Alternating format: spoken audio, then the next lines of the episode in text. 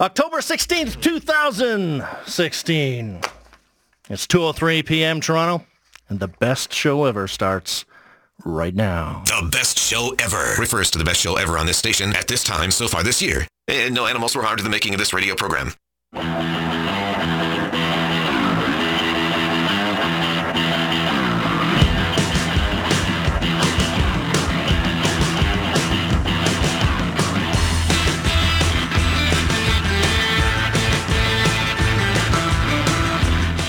Listening to Mark Towhey on In Depth Radio, News Talk 1010.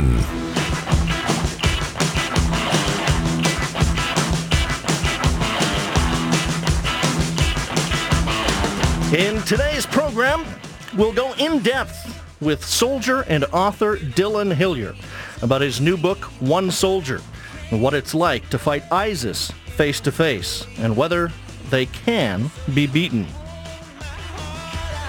And a Canadian on death row in Montana wants to come home to Canada. He's hoping our Sunny Ways Prime Minister will, res- will rescue him. Should he? A man has applied to the Ontario Superior Court for a court order to stop anyone in Ontario from referring to the Cleveland Indians as, well, the Cleveland Indians. The court will hear the case Monday, just hours before Game 3 in the American League Championship Series kicks off. To mix my metaphors? At 8 p.m. We'll talk to his lawyer and find out why.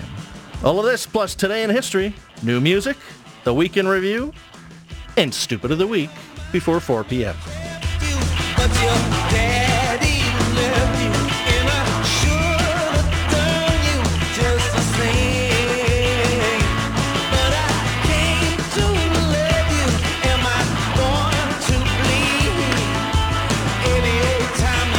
It is uh, yeah, pretty gloomy looking day outside there.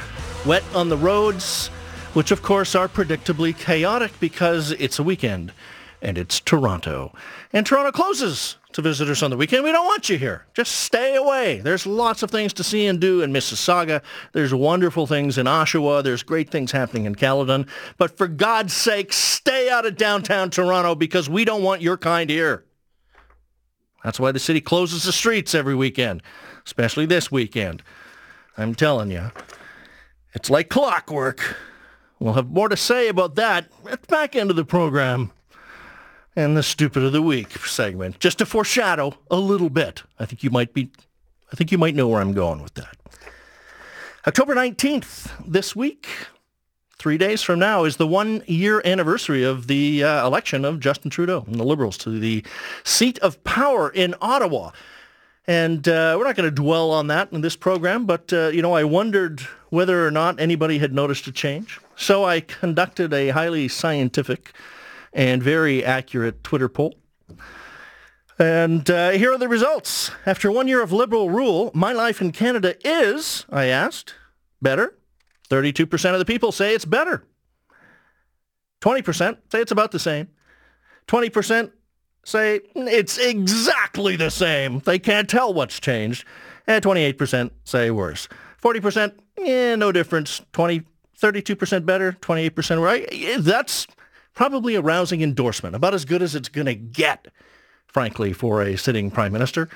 Um, yeah, he's done now one quarter of his mandate, which means that he's really got this year coming up to do all the heavy lifting, to do all of the stuff that's going to cost you money, that's going to hurt you, that's going to change your life. Because he's going to need the back two years of his mandate to make it all better again. That's kind of how it works, right? So expect a really brutal year from the federal government coming up. It's going to be ugly. But if he ever can figure out how to actually fulfill some of his promises, like legalizing marijuana, maybe we won't care.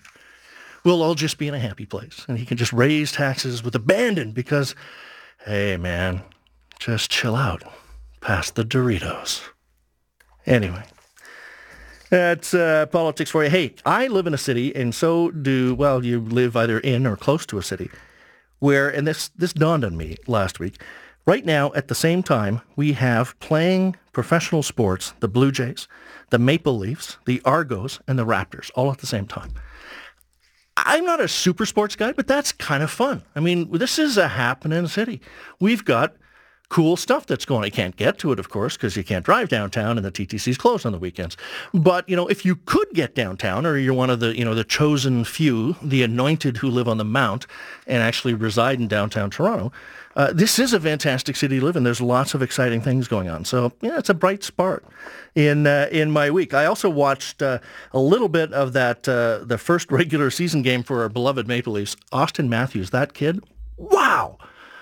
Four goals, one game. First game ever, first ever regular season NHL game. This kid produces four goals, all of the goals that the team scored. That's phenomenal. But you know that he's playing for the Maple Leafs because even with that performance, yeah, we still lost because the Maple Leafs know how to snatch defeat out of the jaws of victory nine times out of 10. They're brilliant at that. But I will say I have hope because of the 42 guys I think they dressed in that game. I only recognized six of the names on the jerseys. It's an entirely new crop of, of people. I used to joke on this radio program that the way to make the Leafs better would be to fire the Leafs and just promote all the Marlies. Well, it's kind of like they've already done that this year. So it could be a really exciting year. Yeah, that's all of my intro. Oh, I got a comment about Donald Trump. I have to say something about him. Uh, yeah, there was such great hope that somebody could come from the outside and uh, shake up the system and, you know, make it a little bit better for people who have not been well served by the status quo establishment in the United States. But I think that window has closed. Donald is completely off the reservation. He's done. He's finished. He's lost it. He has not been on his message track, which is something, frankly, that appeals to people. The way, you know, when you listen to what he wants to do for a large swath of Americans, that's what they would like their government to do. Crack down on illegal immigration. Focus on jobs and bringing, you know, things back to the United States. That might be right or might be wrong, but that's what the people want. And the people should get the government that they want. It's a government of the people, by the people, for the people. That's what that means. It's not supposed to be a government of the super smart elite spoiled for them because they know better than the people. That's not how democracy works. Anyway, Donald Trump has pooched it. He is uh, just firing off, you know, on all cylinders in all directions with, with no reasonable thought and uh, he's lost the track that could have won him the election, which means that Hillary Clinton is going to win. It'll be closer than anybody thinks it will be, because it always is in the United States. But the two things I take away from, from this situation. One, the process works. Their long uh, process to select candidates and then to, you know, select a president really does show you the ins and outs of the two candidates that are left standing on election day. You see them warts and all. It's pretty hard to hide your faults. So that's a good thing. The second thing, though, is that they do need still to fix the part of the process that ended up with these two guys. Once once we had to, you know, we know them in and out, so you're going to be able to choose the one that you want. Donald Trump simply doesn't have the stamina.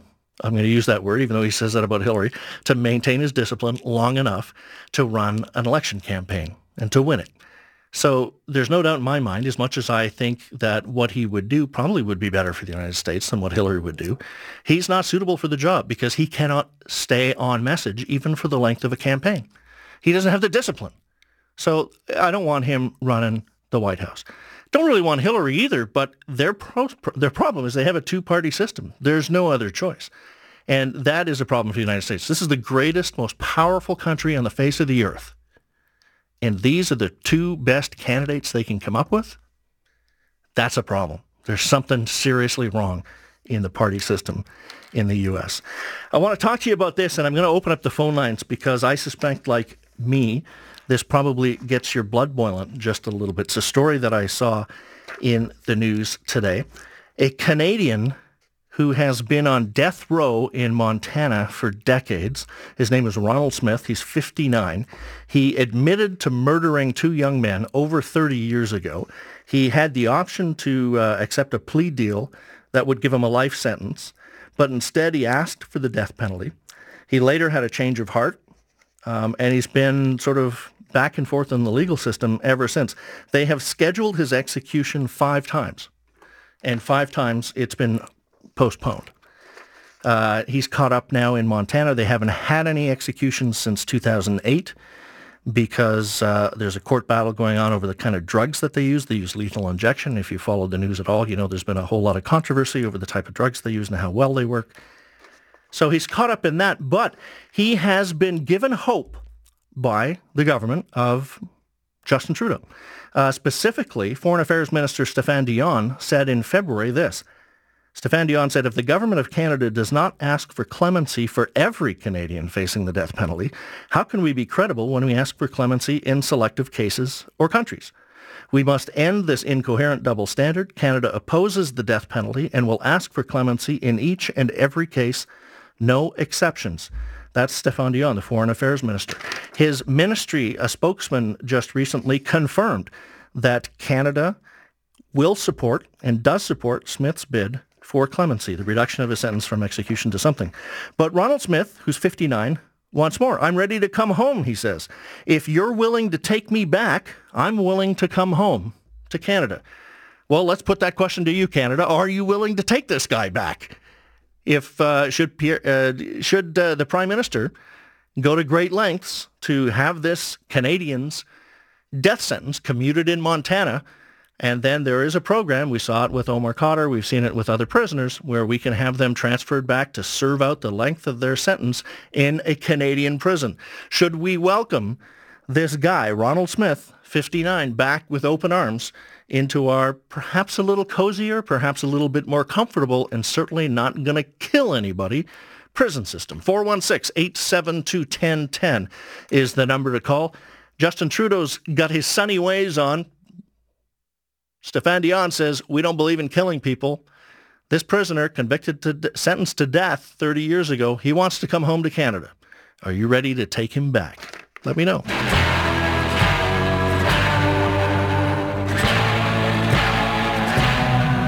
Toronto's breaking news, traffic, and weather continues with Mark Towhey on In Depth Radio, News Talk 1010. Ronald Smith who's now 59 years old, was born in Red Deer, Alberta. He was sentenced to death for the murder of two men, Harvey Madman Jr. and Thomas Running Rabbit in East Glacier, Montana, back in 1983. He had the chance to accept a plea bargain and receive a life sentence, but he didn't want that. He asked for the death penalty, and he got the death penalty. He subsequently had a change of heart. He says, you know, when he saw his 10-year-old daughter was able to reconnect with her and, uh, and, and asked a lawyer to fight uh, for his case, his execution has been scheduled five times, and each time was postponed. Now he is hoping, as he says, that the Canadian government is going to bail him out, is going to rescue him. If the government of Canada, nope, that's not what I wanted to read. Uh, I'm considerably more optimistic, said uh, Ron Smith. I'm considerably more positive about the Canadian government becoming involved, at least, and with their involvement, I think it bodes well for me. Foreign Affairs Minister Stéphane Dion's on record saying Canada will ask for clemency in the case of every Canadian sentenced to death, not something that the previous Conservative government would do. They did it on occasion but they picked and chose their, their circumstances. Ron Smith says that he'd like to come home. I'm ready to come home. If you're willing to take me back, I'm willing to come home. Should Canada intervene and ask for his death sentence to be commuted to life in prison? And should we ask for him to be transferred back to Canada to serve the rest of his life sentence in a Canadian prison? 416 872 1010 is the number to call. You can also reach me at the text board, which is 71010. Let's go uh, to the line. Sean in Toronto. Should Canada welcome this guy back home? Sean, are you there? Um, hi. No, Canada shouldn't welcome this guy back home. Um, my comment on the death sentence is that if there's no doubt that you were charged with committing an erroneous act you should receive the death sentence one week after you've been charged. One week gives you enough time to say goodbye to your family members and repent if you wish. Um, it's very costly to keep people in prison. And this is one way of reducing the cost. It is, but what about uh, what about the right of appeal? Don't you think someone who's convicted of? Uh, I mean, we often sentence the wrong people. Shouldn't they have a chance to appeal? That'll take more than a week. If the evidence is clear, there is absolute no doubt. These people take a life of another. The, there's supposed to be retribution in clear evidence, absolute 100% no doubt. Okay. One week after you've been charged, you receive the death sentence. In, the, in fact, this will even make the death, death sentence more deterrent for people not to commit murder because Fair enough. I don't. I don't want to go, Sean, too much into the whether we should have the death penalty or not. We don't have it in Canada. They do have it in some states. Should the Canadian government, though, intervene in this case and ask Montana not to execute him? And should they ask for him to come back to Canada to serve out his sentence in, in a Canadian prison? No, they shouldn't intervene. Um, he will come to Canadian cushy Hilton prisons, watching CNN all day, and it's going to cost us taxpayers money to look after him. Fair enough. Thanks very much. I appreciate your uh, call, Sean. A lot of people on the text board, I think, agree with Sean. We've got, uh, you know, one saying no, no, no. Why should Canada? Why should the Canadian taxpayers be on the hook to pay for housing this criminal when we didn't convict him, let him rot in the good old USA? I think that's probably where I come down on this issue. I, I'm not a big fan of the death penalty. I have no moral qualms about killing murderers at all. Uh, and, you know, if I could be certain that we had the right guy as Sean was, I would be quite happy to uh, have it executed, uh, you know, that person executed right after the trial with a bullet. That's the cheapest way to do it. Quick, easy, done. And be home in time for dinner. But uh, I don't believe that our justice system is quite that accurate. Quite frankly, we have sentenced people to prison for things that they didn't do. We get it wrong sometimes. And because we sometimes get it wrong, I don't think the death penalty is something that we should be looking at bringing back in Canada. But I also don't think we should be imposing our mores and standards on other countries. In the United States, some states have the death penalty. In this case, Montana has it. Uh, the text board also lights up with this uh, text at 71010. Let this guy get the death penalty. He deserves it. Um, and this is a bit uh, facetious, but what's next is Trudeau going to give Paul Bernardo sponge baths. Yeah, I think, eh, well, there you go. That's uh, probably not. I'm, I'm guessing no on the sponge baths. The, uh, the issue's a difficult one. I think that uh, no doubt the Canadian government is going to ask for his sentence to be commuted. It has practically been commuted because of the uh, the time that it's uh, taken. Like it's been 30 years already. That's uh, longer than most people get on a life sentence in Canada already. If he came back to Canada to serve out his time here, we'd probably let him go. Uh, that is really all the time that I'm going to take on, on that particular issue. We've got a couple of people stranded on the phones here, but uh, sorry, this is how talk radio works. You got to call at the beginning of the segment, folks. You hear the topic, you pick up the phone, you dial 416-872-1010, because if you call at the end of the topic, I won't have time for you. Because next I'm going to go to something I've been looking forward to this. On uh, earlier this week, I had the chance to speak with a young Army veteran named Dillon Hillier, who was a Canadian soldier, served in Afghanistan, came back, left the military, and then he went back to Iraq on his own as a volunteer to fight alongside Kurdish Peshmerga soldiers against ISIS the uh, terrorist group that's laying waste to much of the Middle East. Uh, coming up next, I'm going to sit down for a conversation with him. And uh, we're going to learn a little bit what it was like to meet ISIS face to face and be one of the, well, in fact, he was the first Western volunteer, I think, to fight against ISIS in Iraq. That's next on In Depth Radio News Talk 1010. Yeah.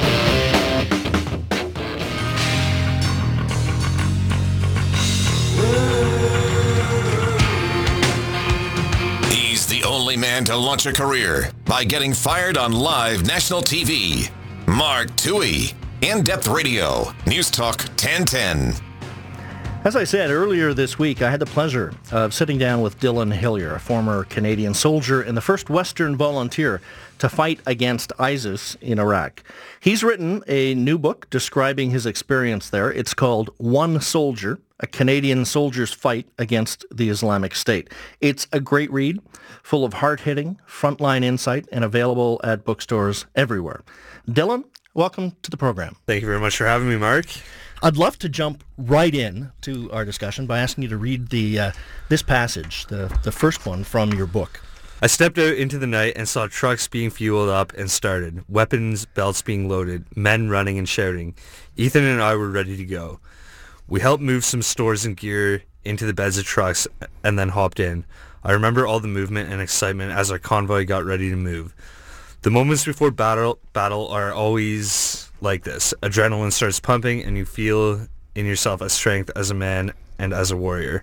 There's no doubting or questioning your purpose in life. You must kill the enemy.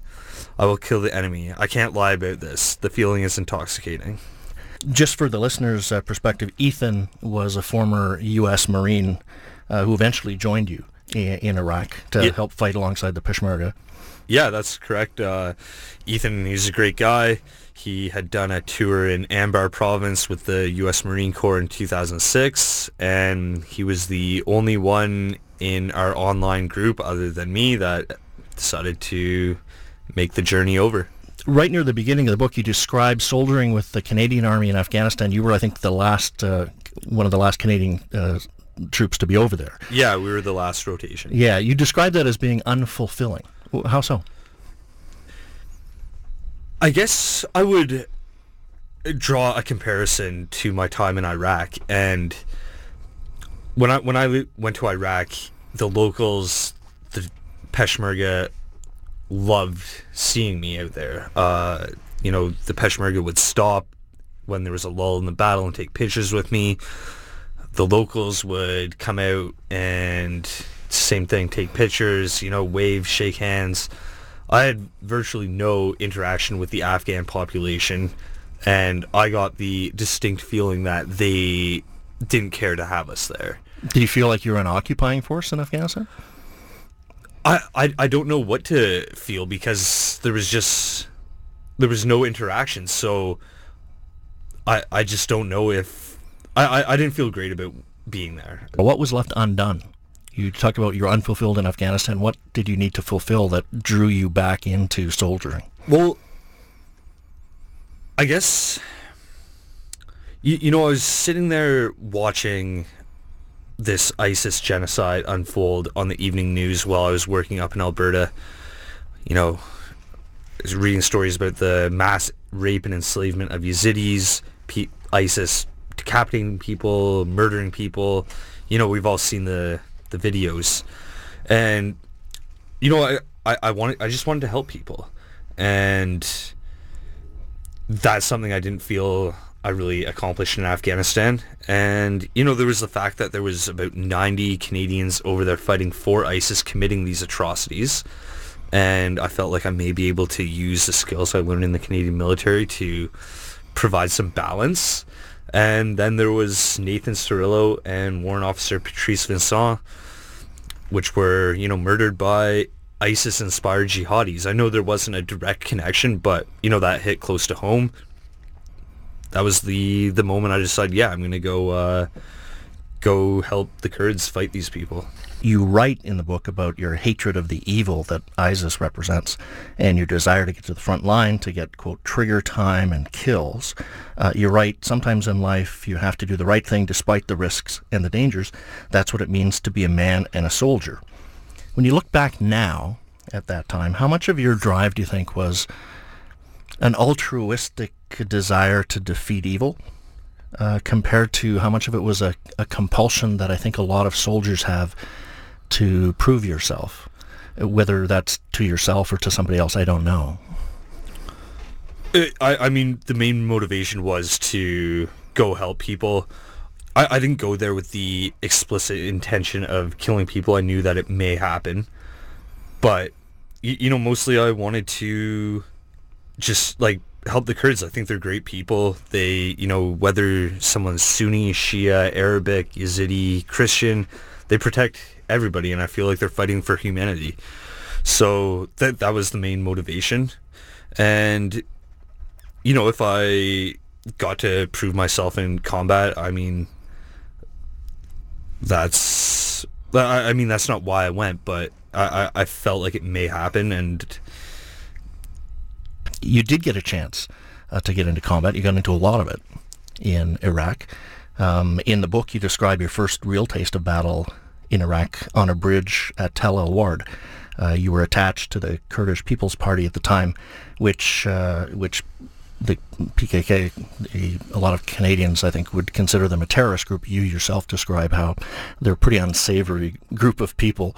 Uh, you were working for a, a, platoon commander that you call PKK Ali, and you ended up rushing across a defended bridge right through the enemy's kill zone and up a deadly hill on the other side.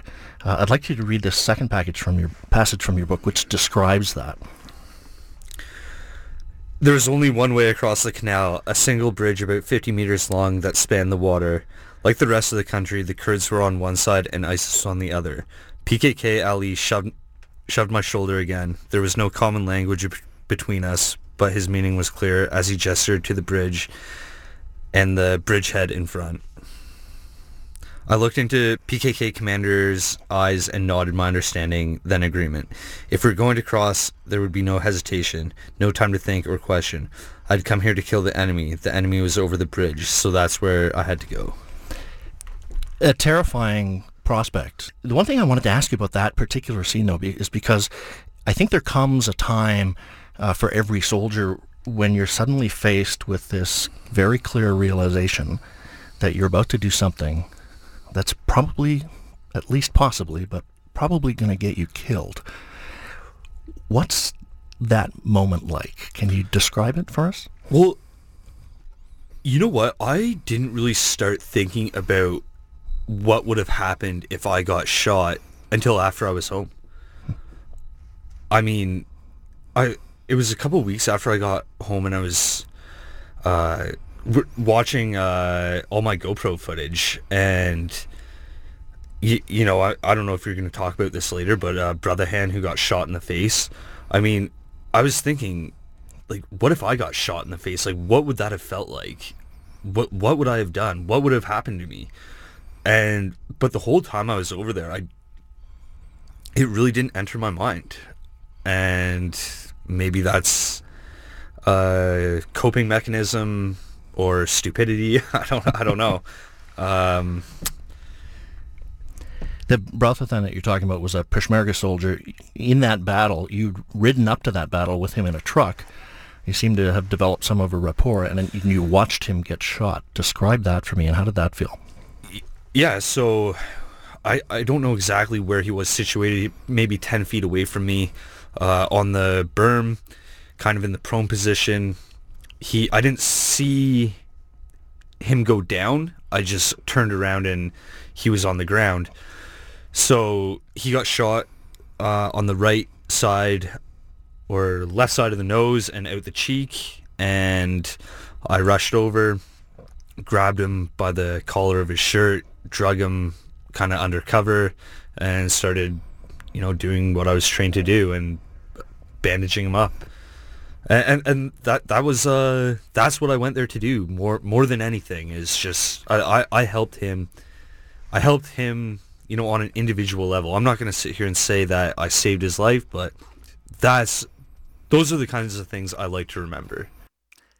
We'll find out exactly what happened with that wounded soldier when my conversation with Dillon Hillier continues after a short break on In-Depth Radio News Talk 1010. Toronto's breaking news, traffic, and weather continues with Mark Towhey on In Depth Radio, News Talk 1010. Uh, before the break, I was talking with author and soldier Dillon Hillier uh, about his book, One Soldier, a Canadian soldier's fight against the Islamic State, and about a Kurdish soldier shot through the head that he had bandaged up on the battlefield. I asked him, did he live? Yeah, he lost his eye, but I mean, all things considered, getting shot in the face is, yeah, I'd say he's pretty lucky. Yeah. Did you ever see him again? I didn't. No. I just I ran into PKK Ali towards the end of my trip there and asked him, and he said, "Yeah, he's like kind of, you know, with hand, with hand gestures and everything. Knew that he had lost his eye, but he was alive, so that made me feel really good." In that same battle, you killed two ISIS jihadis. You, uh, it was very up close and personal. After surviving that charge across the bridge, you and I guess a couple of others decided to try and outflank the ISIS forces. But very quickly, you realize you've made a mistake. You're in the open. You're totally exposed. There's no cover. You come under effective fire from two shooters less than 150 meters away. Why are you still here alive talking to me? I guess that uh, that fieldcraft and individual soldier skills, sight picture, squeeze, exhale. I mean, those little things are certainly contributed to my survival. You describe a situation where you're you're not frozen, like you immediately react the way you've been trained to react, but it's almost a, a tennis match of exchanging rounds back and forth, and you're waiting for one side to either get lucky or become more accurate what was going through your head? How were you feeling at that moment, knowing that at any minute they might strike you before you knock them down? I, I can't even remember. I mean, it's it's just drills. I mean, you just you just do what you're trained to do, and there's very little thinking involved. I would say it's muscle memory and just you know, get rounds downrange. So, and if I understand, if I remember the story correctly, they eventually sort of their will broke and they turned and and ran, and you had an opportunity to to to to down them. Yeah, they got up to I think pull back and they waffled, and that was my opportunity. And that seems to be a classic uh, tale of of combat through the ages. It's often whoever can last the longest or whose will breaks first or, or who sort of sticks it out just a little bit longer. What's it like to realize that that you've survived something, that instance there I'm sure there were others, basically because the enemy blinked first? I don't know if I've really given it that much thought. I mean, I know I'm lucky and they were unlucky. I guess I was the, you know, my training in the Canadian military paid off uh, you went to Afghanistan as part of what I'll describe as a big NATO machine. I mean, the Canadian Army is a piece of that. Uh, when you land in Afghanistan, you're you're with buddies that you've trained with. You know them often better than your own siblings. Uh, you're working with NCOs and officers who you've trusted. You've learned uh, how they work. You're backed by a logistics system and a supply system and a medical system and air support. It's all there to uh, to help you achieve your job. When you went to Iraq and landed in Sulaymaniyah on the airport on the 17th of November 2014, you were all alone, absolutely alone when you stepped into the airport. There wasn't even a, a greeting party there for you at that point. What was going through your mind? So when I was getting on the plane in Qatar to for the last leg of my trip, that was arguably one of the you know I had a lot of terrifying experiences when I was over there you know one we just talked about. But that that was you know I would say almost equally terrifying just kind of wandering into the unknown. And I'd got you know a message from Lieutenant Ali that he was no longer going to be able to pick me up at the airport. So already red flags are going off. I don't know if I'm walking into my own kidnapping I mean, it was absolutely terrifying, but everything panned out. I got to, I cleared customs with the help of the Peshmergas that were there that Ali had sent. And, you know, when I got onto the sprawling base in it was, uh, I definitely breathe, breathed a sigh of relief. After the battle at Tel Awar, the one that we were talking about just a moment ago, um, the day after or the after the, the main battle, you were basically doing a mop-up patrol, just sort of checking the, the village with uh, some of the PKK soldiers you were initially attached to, and you saw a pretty horrific sight. Uh, you came across uh, a family that was in the village, and you watched the PKK soldiers, basically, as you describe it, murder a father right in front of you your, uh, before you could react or even fully understand what was going on. And then you saw the family sort of react to this loss. What was that like? So, I'll, I'll walk you through what happened. We were doing a patrol. I was near the end. I heard a commotion up front. I was turned my GoPro on and I said, you know, I, I think we're taking a prisoner. And I got a little closer, and then I saw the the guy got shot, the civilian get shot by a, a very young soldier. He couldn't have been more than 18. And then, yeah, the, the guy's family, small children ran out screaming. And then we turned around and walked away. It was, it was awful. But you know what? I've had a lot of time to think about this. And, you know, afterwards they were like, made hand gestures like they thought he might have been a suicide bomber. I, I believe the guy was Arabic, so there was probably a language barrier. The Kurds speak Kurdi. And, you know, I'm sure the yelling was the soldier telling him to stop walking towards us, but he didn't understand. And, you know, in the Canadian military, I would have, you know, taken a warning shot at the ground. If the guy kept coming, leg shot. If he kept coming, then put him down. But like the, these guys aren't weren't trained by a Western military, and and even at that, I'm sure like you know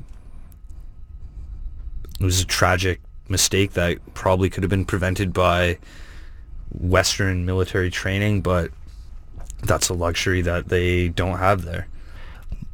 In the book, you talk about that bothering you. I can see now that it, it's an issue that that you've obviously spent a lot of time and nights thinking about. How is it to deal with kids on a battlefield? How do you come to grips with that?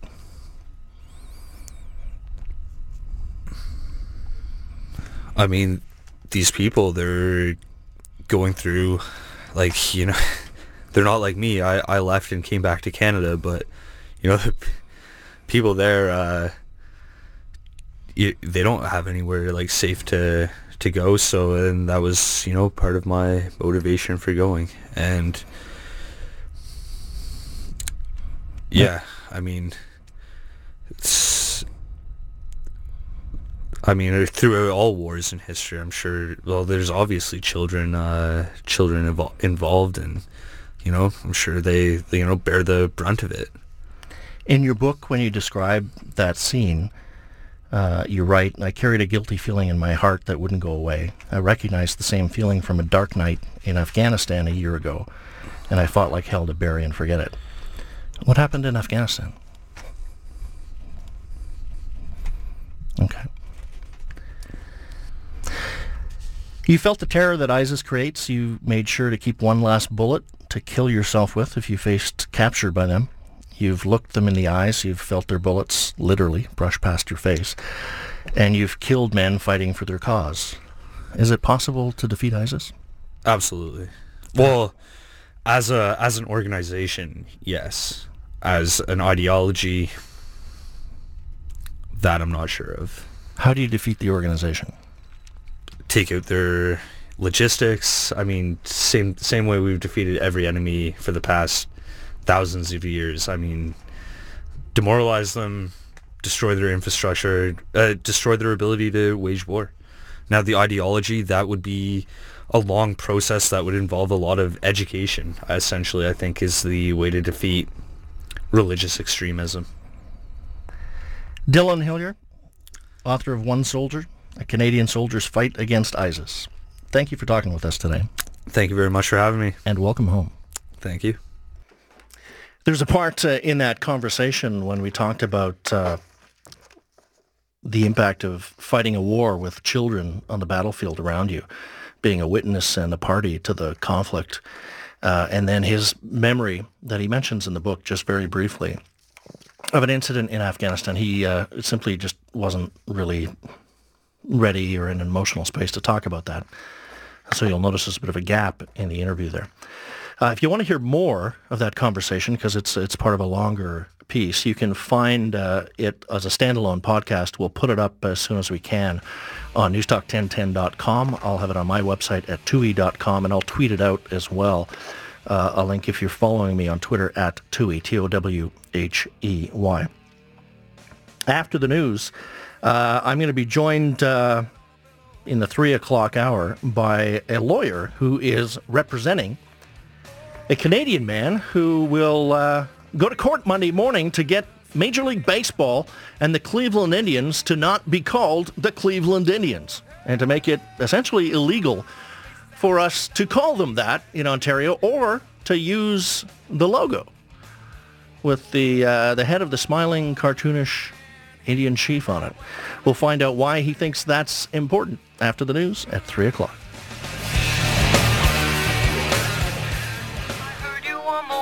back in 52. Lying awake intently tuning in on you. If I was young, it didn't stop you coming.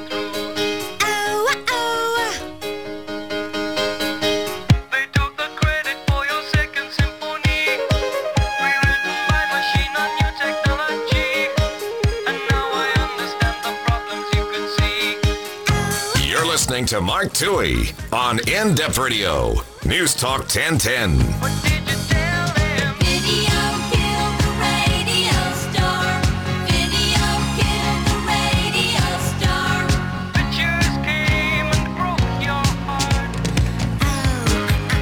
Hey, welcome to the backside of the program. Coming up, I'll be joined by the lawyer representing a man who is seeking a court order from the Ontario Superior Court. They'll be in court Monday morning to get an injunction against the Cleveland Indians coming to town to play the Toronto Blue Jays in Game 3 of the ALCS at Rogers Centre. Uh, this man wants the court to ban the use of the term Cleveland Indians and to force them to take the logos off their jerseys. I'm going to ask you, whether this is is this a Canadian thing to do?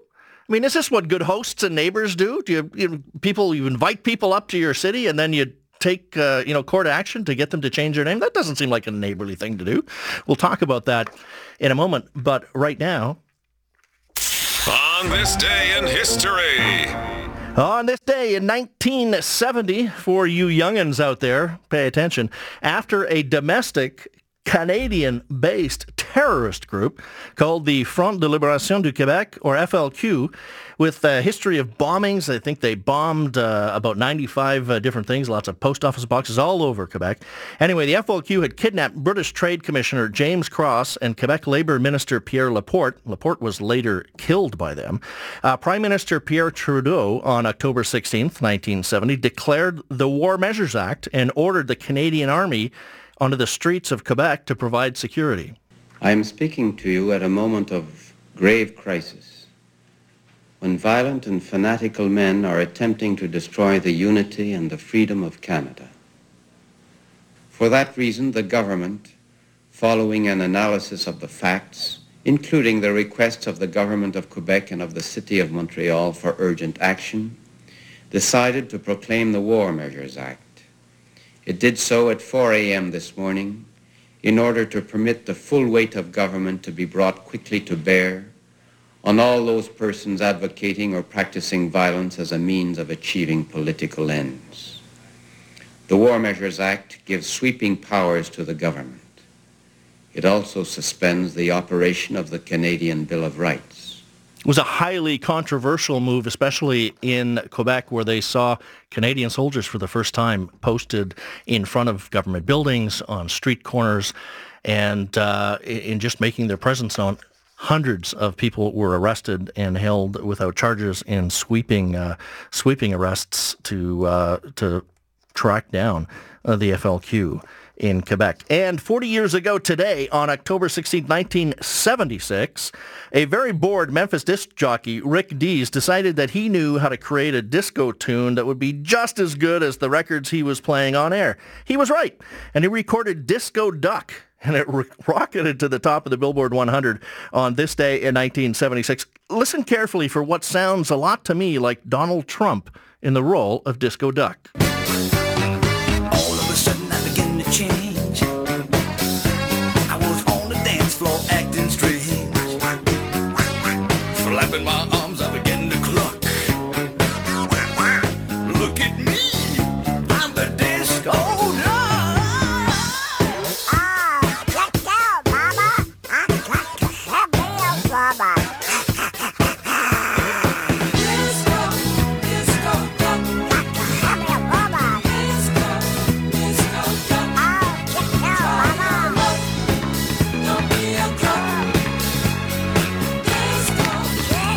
Go.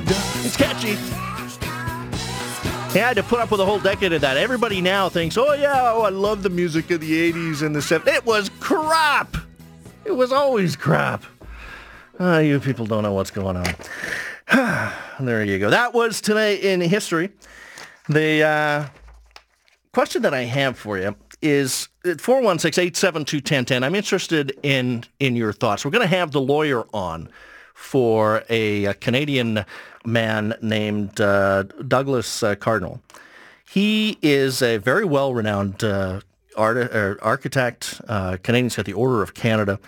But he is filed an injunction. It will be heard by Ontario Superior Court Monday morning.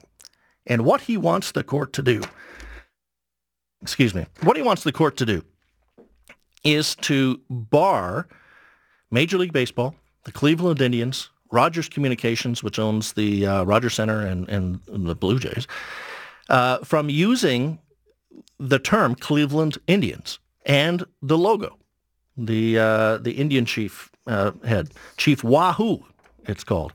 Uh, he doesn't want uh, any representation of, of that or any use of the term Cleveland Indians in Ontario during the American League Championship Series.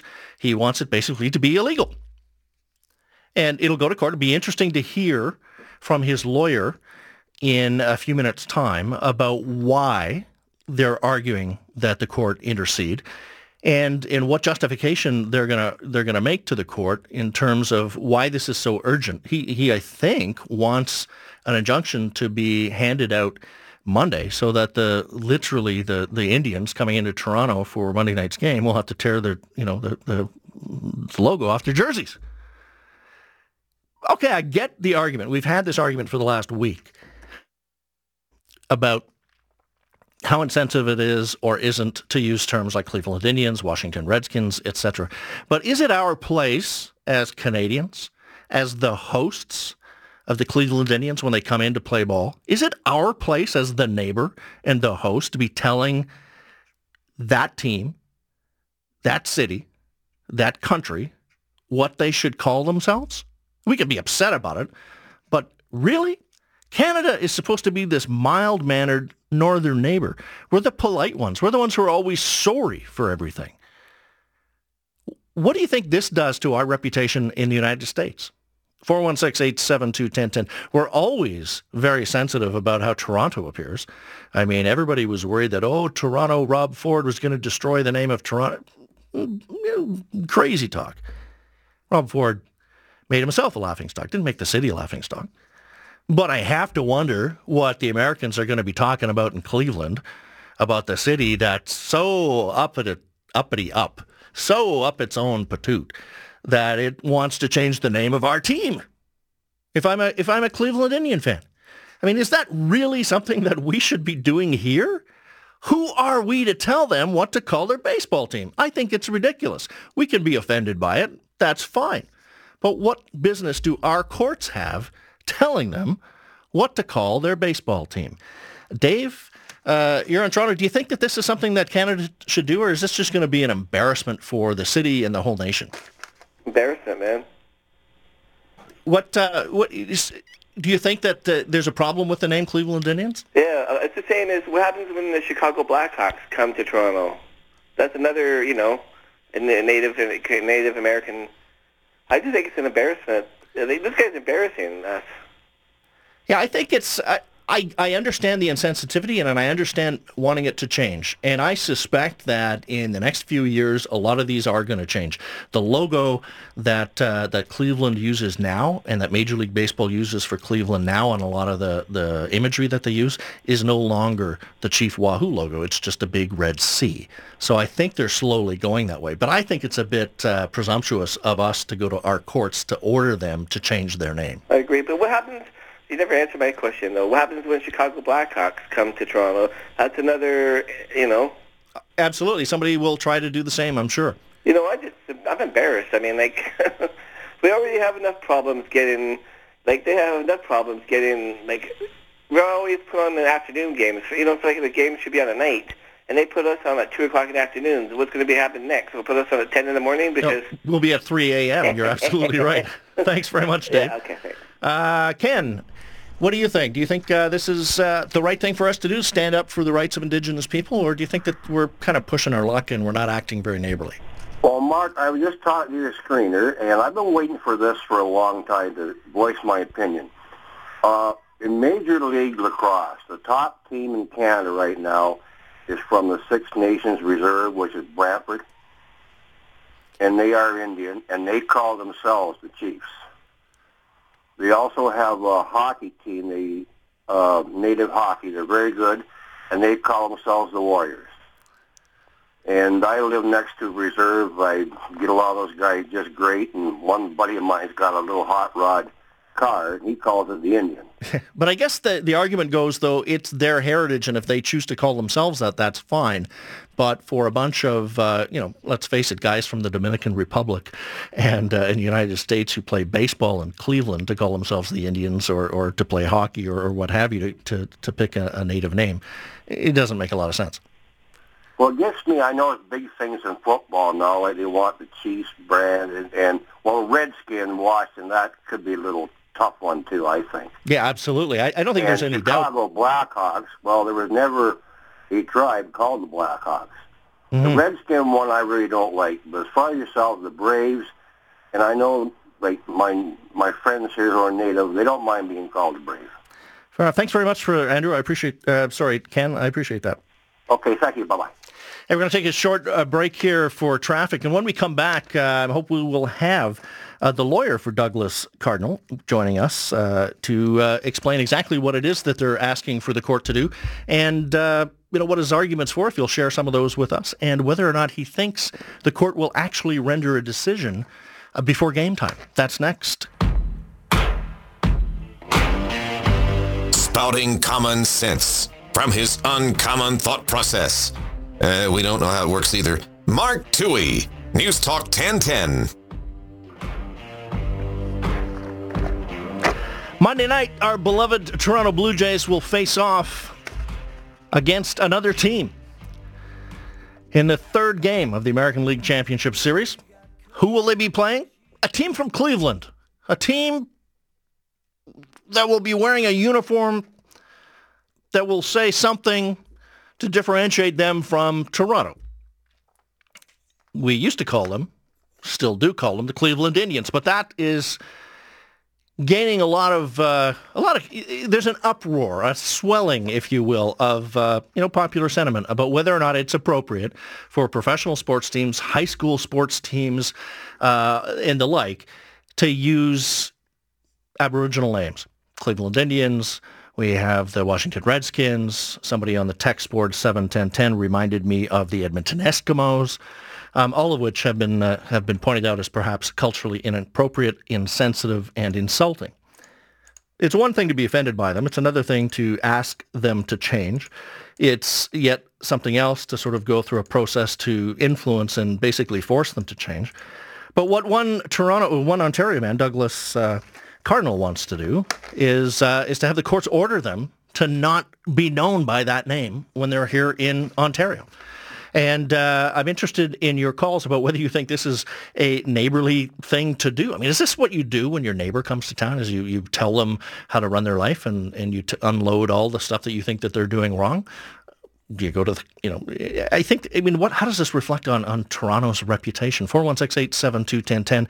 I know we've got a couple of calls on hold. I'll ask you to hang on because right now I want to bring into the conversation Michael Swinwood, who is with Elders Without Borders, Borders, pardon me, and he is the lawyer representing Douglas Cardinal in this action. Mr. Swinwood, welcome to the show. Hi, thank you very much. So, uh, tell me what the the uh, the basis of your application to the court is, and uh, in what your client is seeking in terms of redress. Sure. Just let me make it very clear that uh, I'm working with uh, Lenczner Slaght from Toronto uh, on this matter. Their lead counsel uh, for the application.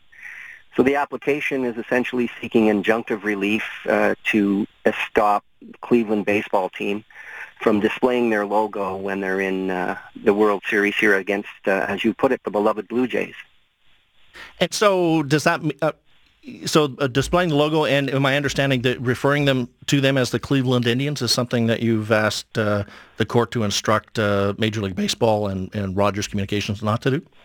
Well, the, the, the basis of the application is, is that the combination is, is the racist, uh, derogatory, insensitive impact uh, that the logo particularly has when associated with the word Indian. I mean, really any any person who might look at that logo and think that it somehow is supposed to respectfully um, represent uh, the image of the indigenous people in not only this country but the United States might perchance um, find it to be cartoonish. They might, per, might might perchance find it to be derogatory uh, just by looking at it. It certainly is a cartoonish representation. So, did your client is your client okay with people just calling them the Cleveland Indians without the logo being present?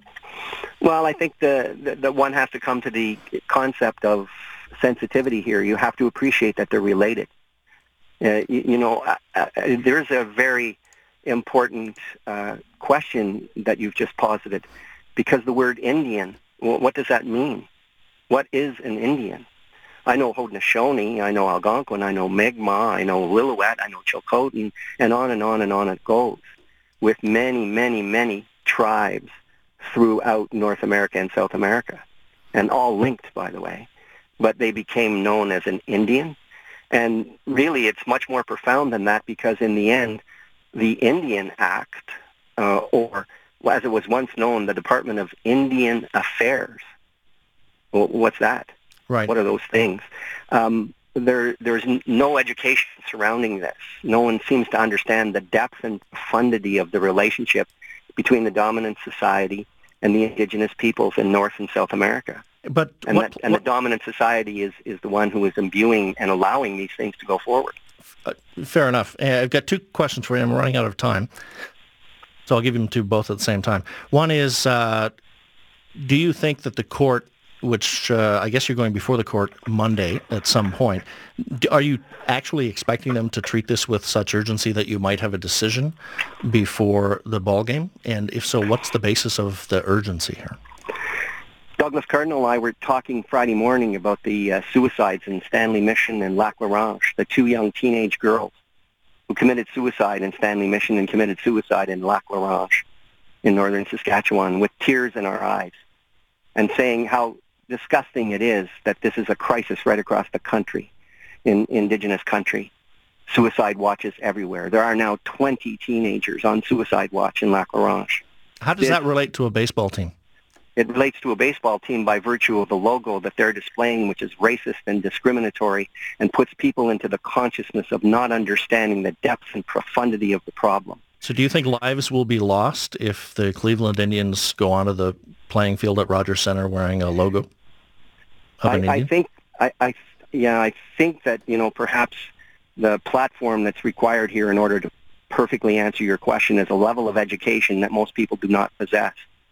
And therefore, what we need to do is we need to have a dialogue here so that we can begin to understand the relationship between the crisis in, in, in the indigenous world as it relates particularly to youth, the consequences of residential schools this is what we're seeing, the consequences of residential schools. And we can happily go out and watch a baseball game, and I would love to go and watch the baseball game myself. But to have to look at that straight in your face all the time and know that people do not understand the depth of the situation because they're prepared to go out there as professional baseball players and wear this logo that is obviously derogatory and discriminatory is it and fair, racist. Is it fair for me to say then that more than about changing the dress of the Cleveland team when they, they march out onto the ball field Monday night. This is I don't want to use the I don't want to sound derogatory, but this is a PR effort to to raise people's attention. It's a it's a stunt more than it's a legitimate court claim. Wow, that's amazing that you would use that terminology, a stunt, a stunt to bring to to the consciousness of people how deeply racist and profoundly discriminatory these practices are. You would you would call that a stunt, a PR stunt. Is it That's or isn't That's quite it? amazing. That's quite amazing that you would you would uh, view it that way. Let me let me just put it to you this way, sir. Douglas Cardinal's been uh, an activist all his life in relation to the inequalities that exist in the indigenous world. The last time I saw him cook up a stunt in order to bring to the attention of the Canadian public how deep and profound this problem is was never. So that's a no. Well, that's a, a, a for sure. It's a no. 100% it's a no. Thanks very much. I really appreciate you taking the time. Okay, thanks. That's Michael Swinwood. He is uh, with Elders Without Borders, one of the lawyers uh, representing Douglas Cardinal in this case that goes before the Ontario Superior Court Monday, seeking uh, injunctive relief. Basically, they want the court to instruct Major League Baseball, Rogers Communications, which owns the Rogers uh, Center, and uh, and a lot of networks, as well as the Cleveland Indians, that they can't use their logo, the Chief Wahoo logo, which is a cartoonish representative of what used to be thought to be a quote unquote Aboriginal um, Indian, in, in in conjunction with the t- team's name, Cleveland Indians. Uh, I'll be back with uh, your thoughts. Jeff, thanks for hanging on. Andrew, thanks for hanging on. We'll take your calls at 416-872-1010. Do you think this is Canada's place to tell Cleveland what to call its team?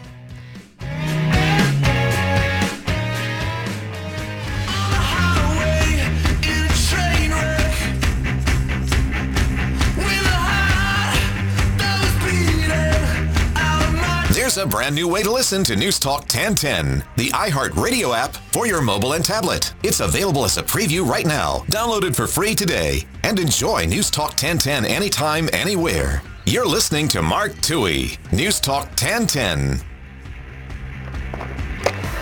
Well, that lit up the uh, text board, and uh, and callers. We're not going to go forward with uh, with the callers. We're going to switch to another topic in a, mo- in a moment here. But I let me wrap up sort of my thoughts on that. Look, it is. I grew up in Western Canada. Uh, I went to an elementary school in Kamloops, BC, where pretty much two thirds of the kids that were my friends and schoolmates all lived on the uh, what was then called the Indian Reserve across the river. Uh, they, uh, you know, they were your friends were, were natives. They're aboriginals. We called them Indians. They called themselves at that time Indians. Words change, meanings change. Um, so you know, I understand that it's it's insensitive and it's uh, uncomfortable and it's offensive to people. And I think that if uh, I don't use it anymore. So I understand the pressures on teams like the Cleveland Indians, the Edmonton Eskimos, the Washington Redskins. And I think, you know what, as logos develop and change, it's probably time for a refresh. And if you look at the Cleveland Indians Chief Wahoo logo, the uh, smiling Indian sort of beaming cartoonishly outside of that circle, it is definitely a caricature and, uh, probably time for it to be retired. You change the name of the team from Cleveland Indians? Maybe, maybe not. I think that uh, Indians never really accurately described Native Americans and Aboriginal Canadians. You know, maybe you keep that, but you divorce it from the the ridiculous look of a cartoon character of a of a of a Aboriginal person. Maybe that helps a little bit. I don't know, uh, but I have you know serious doubts about this lawsuit. And uh, these guys were very good excuse me, I'm going to clear my throat regularly here. Still have the vestiges of that cold. Uh, these guys were very good at drumming up PR. You know, a news release went out uh, Friday. It was followed up today. You know, you know, offering spokespeople. I thought it would be good to have one of them on to talk about their legitimate claims. I think that they have some very legitimate claims, and the stuff that uh, the lawyer was talking about in terms of the very real, very serious issues that confront Aboriginal peoples in Canada Absolutely. And I, you know, I commend him for raising public profile. And this was, you know, a good way to do it. We're talking about it on the radio. They're probably talking about it tomorrow on the radio too. But let's be clear, it's a stunt. There's no doubt about that. This is a PR stunt.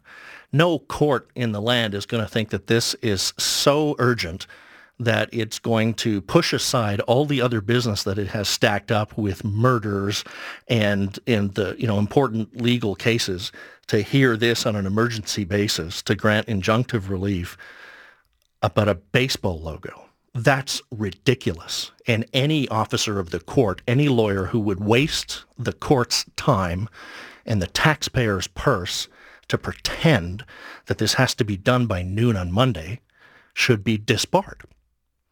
I just think that's a complete waste of the court's time. It's a very serious issue, but it's not going to be fixed by changing the name or the logo on a baseball team that's playing tomorrow night. That's ridiculous. The suicide problem that we have with Aboriginal youth on reserves is huge. But you know who's going to fix that? The Aboriginal leaders. If they wake up and they start leading. Kids kill themselves when they see no hope of a brighter future. And on some of these reserves I've been to, there is no hope of a brighter future because you look at the tribal leadership, you look at your parents, and you see nothing hopeful there. That needs to change. And that's not something that experts and social workers and money from the outside coming into your reserve is going to fix that. That's on you. And those native leaders who have stood up and taken that responsibility have made phenomenal progress. The chief in the Indian uh, nation in Osoyoos, the one in Kamloops, BC, some of these Indian tribes, some of the, the, the, the, the nations are being run phenomenally. Follow their example. There are examples out there. But, you know, pretending that it's about, you know, a cartoon character of an Indian just demeans the whole question. Good on you for making us talk about it, but shame on you for wasting the court's time on something like that. That's kind of used up all the time. I was going to talk about something else. I want to just very briefly highlight uh, something that happened uh, in the, in the week. I was going to put in the week in review, but I thought maybe we'd have time to talk about it. It is the uh, the never-ending saga of Expo 2025, and and how many people want this darn thing to come to Toronto. Well, Expo 2025 there's a group of business people and some city councillors led by Councillor Kristyn Wong-Tam who desperately want Toronto to apply to host the World's Fair in 2025 and to join the esteemed lineup of cities who have formerly hosted World's Fairs. Uh, you know, put Toronto right up there on the same level as Tsukuba, Japan, and uh, Daejeon, South Korea, and Kunming, China, and Aichi, Japan, and Biel, uh, Switzerland, and Yeosu, South Korea. Cities you've never heard from. Cities you've never heard about. That's how brilliantly successful the World's Fair can be. Here is what uh, Claire Hopkinson, CEO of the Toronto Arts Council and the co-chair of Expo Canada Steering Committee, had to say about why this would be a good idea. Expo 2025 is a once in a lifetime opportunity. It is a rare moment in time when aspirations converge with opportunity and potential. The feasibility study, and I'm very happy to say this, shows clearly that Expo would deliver a multi-billion dollar boost to the economy, far outstripping the costs. This group, privately uh, privately funded uh, business group, figures that the cost would be about two billion dollars. So at least double that, because this is what happens. So four billion. But let's assume that it's two billion dollars, and let's assume that they're right, that it's a four point seven billion dollar boost to the GDP. What that means is that's money going back into local businesses. And uh, if that's really the case, and the business community really believes with confidence that that will happen, then let them pay for it because the city's not going to get a dime of that GDP. So the city shouldn't put a dime into this thing. The province and the feds will get tax revenues from that. Maybe they want to kick some of that in. Maybe they don't. But the taxpayer really shouldn't be paying for this. If the business is going to reap $4.7 billion in economic input, let them pay for it. That's all I have to say on that. We'll be back in a moment on In-Depth Radio News Talk 1010 with the rest. The Weekend Review proper and Stupid of the Week.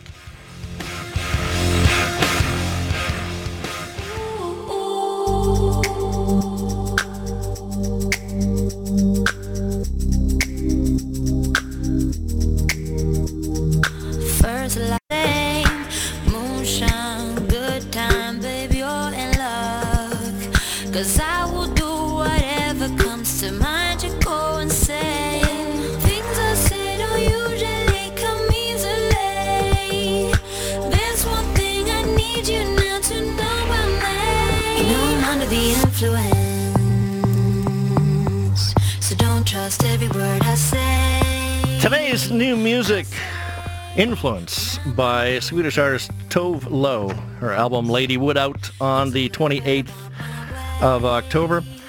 Uh, yeah, fun catchy tunes. I hadn't heard anything from her before. I like all of them. This is not the latest of the tracks that she's released. There's two others, uh, but this is the one that I thought was uh, reasonably catchy. So we're at that time in the day. It's time for what is it time for, Mike? Now, now, time for the week in review.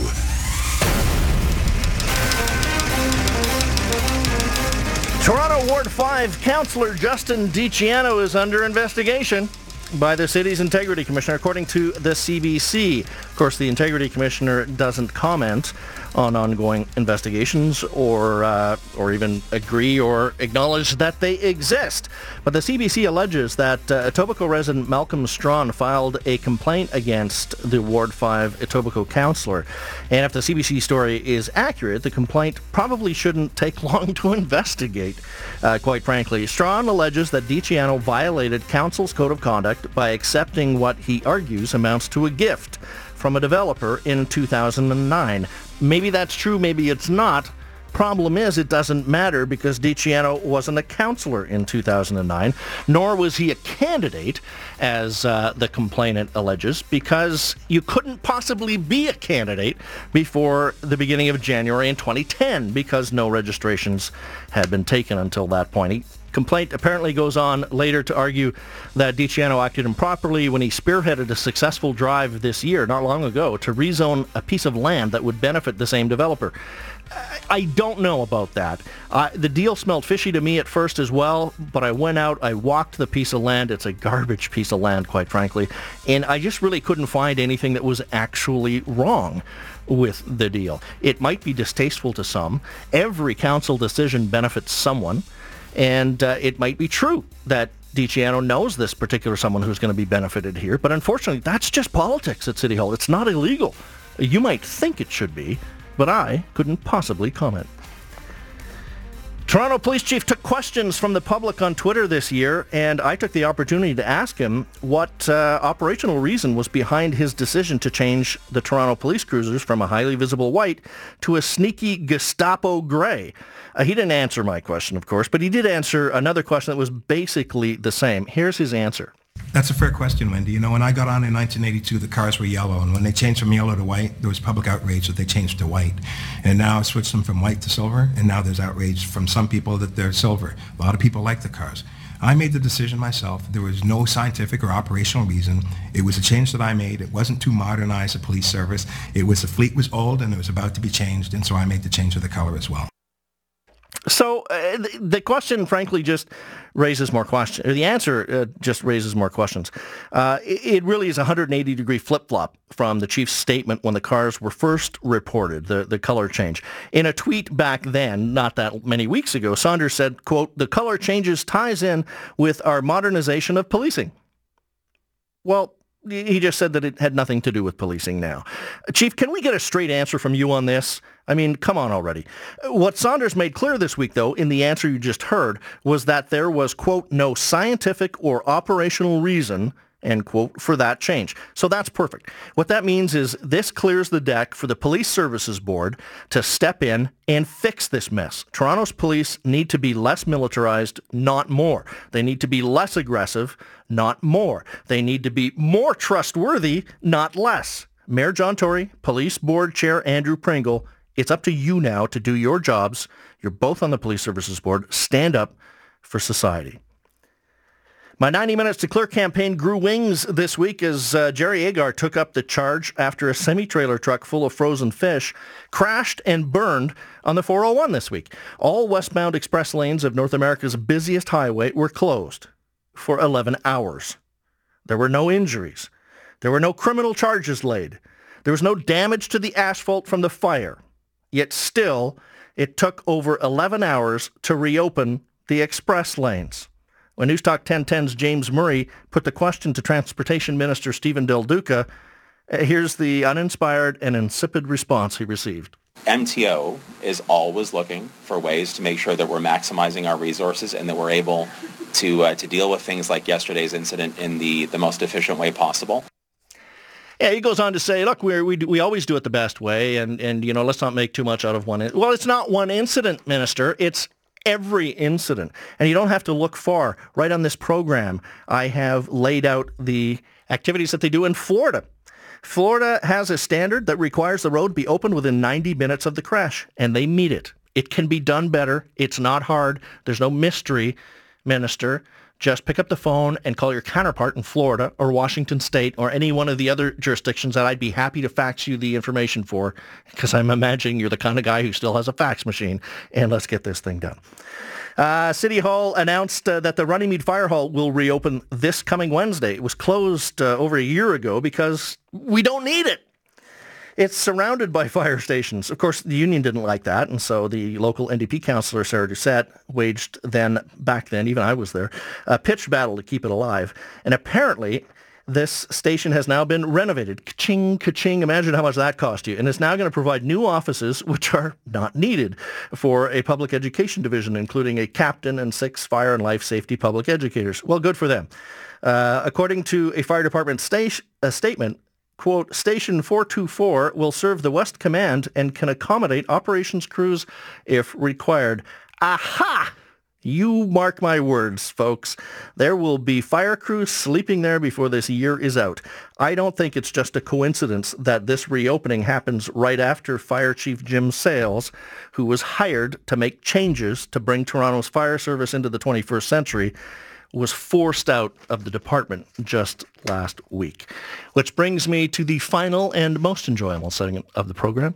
This is Mark Towhey's Stupid of the Week. Feeling stupid? I know I am. This is kind of stupid.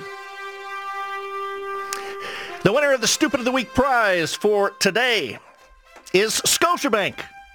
Now, I could give it to, uh, you know, marathon organizers or the city of Toronto, but I've chosen to give it to Scotiabank because they might give a damn. Uh, nobody else does. Uh, Lakeshore and many of the downtown Toronto's major roads were closed today from 4 a.m. to 3.30 p.m. for the Scotiabank Toronto Waterfront Marathon. If you're going to pay the money, you're going to put your name on the event, you're going to you're going to reap the rewards and the slings and arrows. So 4 a.m. to 3.30 p.m. as I count it, that's 11 and a half hours. I mean, seriously, a one-legged blind man could hop the marathon backwards in less time than that. As I drove in at 11.30 this morning down a jam-packed but still moving Queen Street, there were fat men wearing marathon medals walking home after finishing the marathon. Why did it take until 3.30 p.m. reopen the roads? And, and look, hosting a marathon is fine. I'm okay with that. It's nice for the city. Closing the roads, you know what? Let's do it, but let's do it smarter. Let's get real about how long the roads need to close. And when we close a major route like Lakeshore or Bay, let's at least start prohibiting parking on the alternative routes like Queen or King. That would be smart. The way Scotiabank is running this event, it's just stupid. What you just said is one of the most insanely idiotic things I have ever heard.